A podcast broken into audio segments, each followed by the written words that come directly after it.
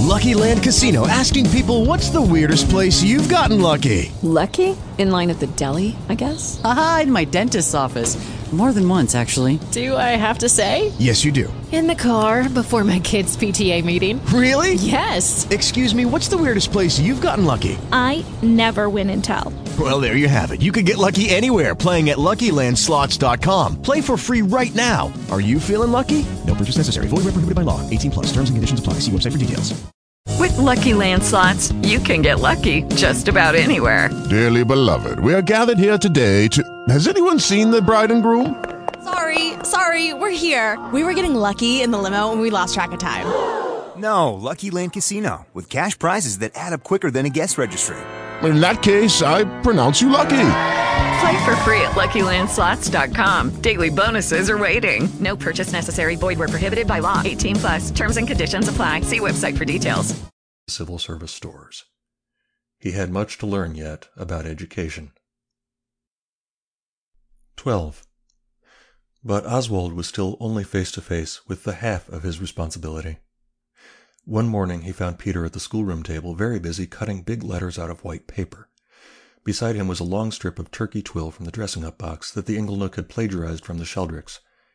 I'm getting ready for Joan, said Peter. I'm going to put welcome on this for over the garden gate, and there's to be a triumphal arch.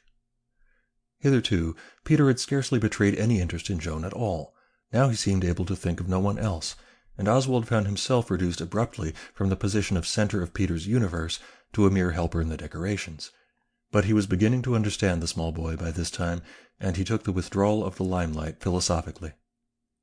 When Aunt Phyllis and Joan arrived, they found the flagged path from the welcome gate festooned with chains of colored paper, bought with Peter's own pocket money and made by him and Oswald, with some slight assistance and much moral support from Aunt Phoebe in the evening, to the door. The triumphal arch had been achieved rather in the Gothic style by putting the movable badminton net posts into a sort of trousering of assorted Oriental cloths from the dressing up chest, and crossing two heads of giant Heracleum between them. Peter stood at the door in the white satin suit his innocent vanity loved. Among other roles it had served for Bassanio, Prince Hal, and Antony over the body of Caesar, with a face of extraordinary solemnity. Behind him stood Uncle Nobby.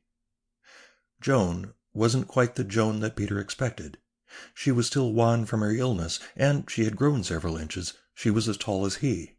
And she was white faced, so that her hair seemed blacker than ever, and her eyes were big and lustrous.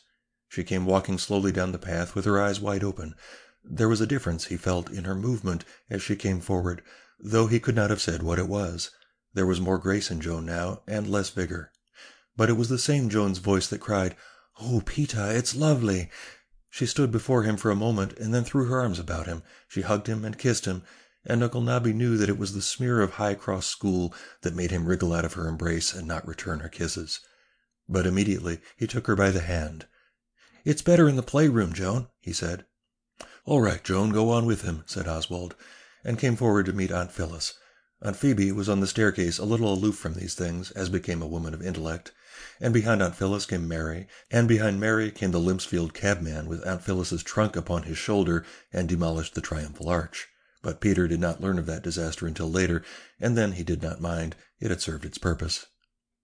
The playroom, it was the old nursery rechristened, was indeed better. It was all glorious with paper chains of green and white festooned from corner to corner, on the floor, to the right under the window, was every toy soldier that Peter possessed, drawn up in review array, a gorgeous new Scots grey band in the front that Oswald had given him. But that was nothing. The big armchair had been drawn out into the middle of the room, and on it was Peter's own lion skin. And a piece of red stair carpet had been put for Joan to go up to the throne upon, and beside the throne was a little table, and on the table was a tinsel robe from Clarkson's, and a wonderful gilt crown and a sceptre. Oswald had brought them along that morning. The crown is for you, Joan, said Peter. The sceptre was bought for you. Little white faced Joan stood stockishly with the crown in one hand and the sceptre in the other. Put the crown on, Joan, said Peter. It's yours. It's a restoration ceremony. But she didn't put it on. It's lovely, and it's lovely, whispered Joan in a sort of rapture, and stared about her incredulously with her big dark eyes. It was home again, home and Mrs. Pybus had passed like an evil dream in the night. She had never really believed it possible before that Mrs. Pybus could pass away.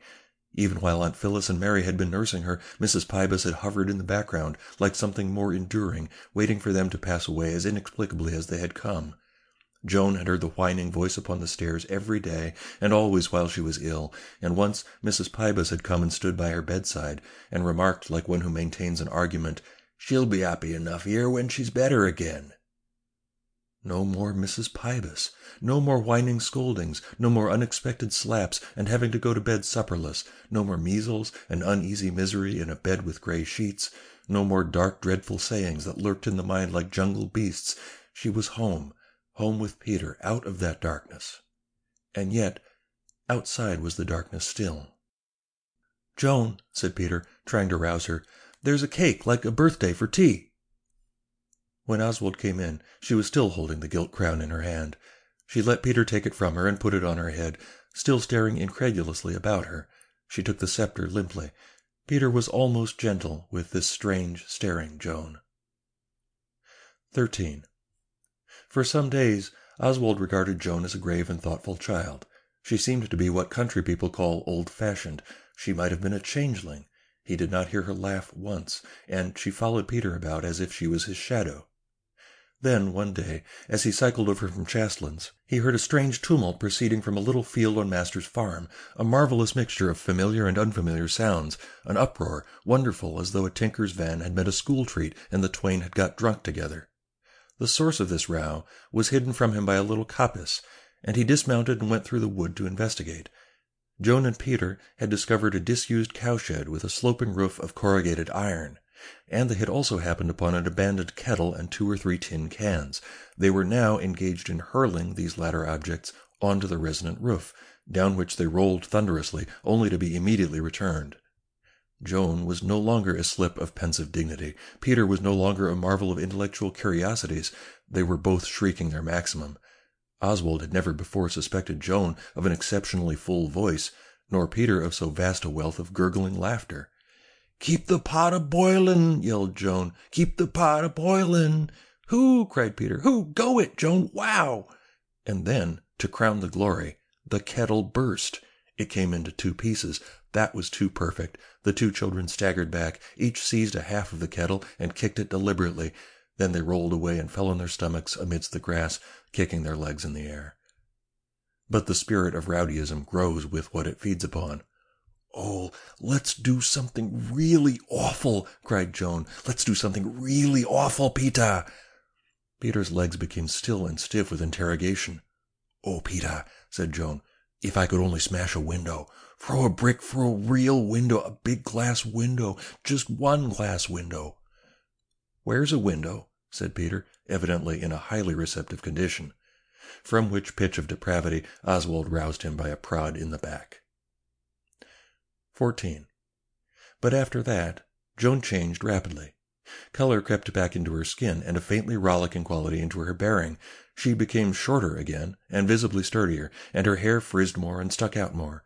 Her laugh and her comments upon the world became an increasingly frequent embroidery upon the quiet of the ingle nook. She seemed to have a delusion that Peter was just within earshot, but only just. Oswald wondered how far her recent experiences had vanished from her mind.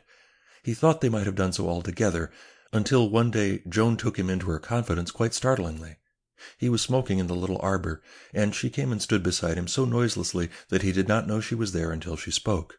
She was holding her hands behind her, and she was regarding the South Downs with a pensive frown. She was paying him the most beautiful compliment. She had come to consult him. Mrs. Pybus said, she remarked, that everyone who doesn't believe there's a God goes straight to hell. I don't believe there's a God, said Joan, and Peter knows there isn't. For a moment Oswald was a little taken aback by this simple theology. Then he said, Do you think Peter's looked everywhere, Joan? Then he saw the real point at issue. One thing you may be sure about, Joan, he said, and that is that there isn't a hell, which is rather a pity in its way, because it would be nice to think of this Mrs. Pybus of yours going there. But there's no hell at all. There's nothing more dreadful than the dreadful things in life. There's no need to worry about hell. That, he thought, was fairly conclusive. but Joan remained pensive, with her eyes still on the distant hills.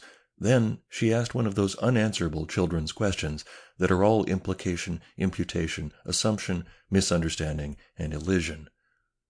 But if there isn't a hell, said Joan, what does God do? 15. It was after Joan had drifted away again from these theological investigations that Oswald, after sitting some time in silence, said aloud and with intense conviction, I love these children. He was no longer a stranger in England. He had a living anchorage. He looked out over the autumnal glories of the Weald, dreaming intentions.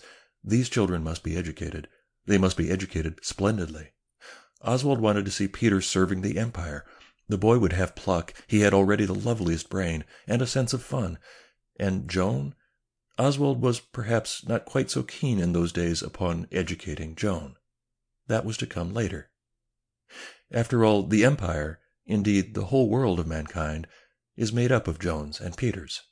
What the Empire is, what mankind becomes, is nothing but the sum of what we have made of the Joans and Peters.